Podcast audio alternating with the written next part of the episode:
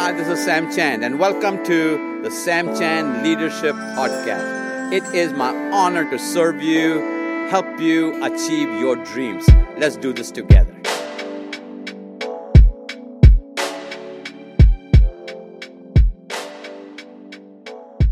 Today, I want to talk to you about getting things done. Short form is execution. I get contacts from all over the world, from CEOs, ministry, marketplace, sacred, secular, with the same issue. How can I get my staff, my executive team, to get things done? Well, there are conferences for it, there are seminars for it, there are workshops for it, there are books written on execution, uh, great material out there.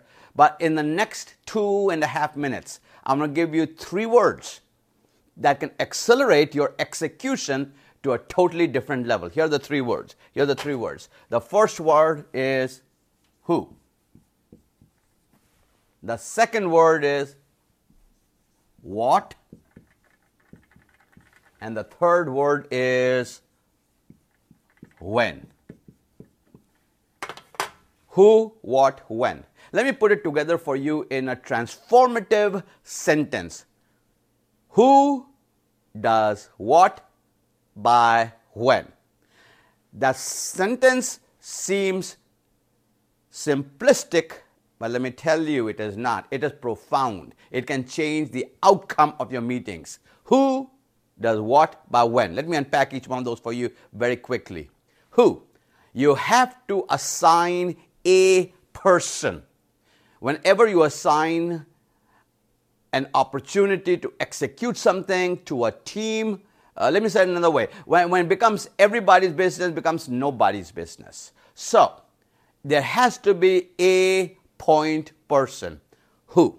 The who has to be your contact person, has to be the person who continues to work with you. Who is the most important person? Now, you've got to choose the right who.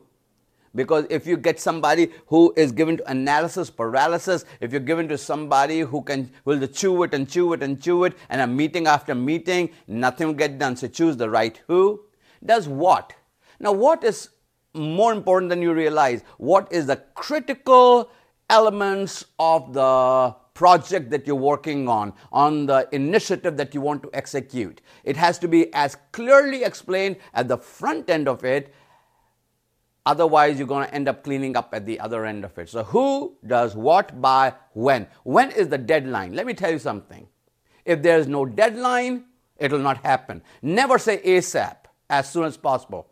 Because I've learned this that my as soon as possible will always be sooner than their possible. The more concrete you are about the when and hold people accountable to the when, things get done. Who does what by when?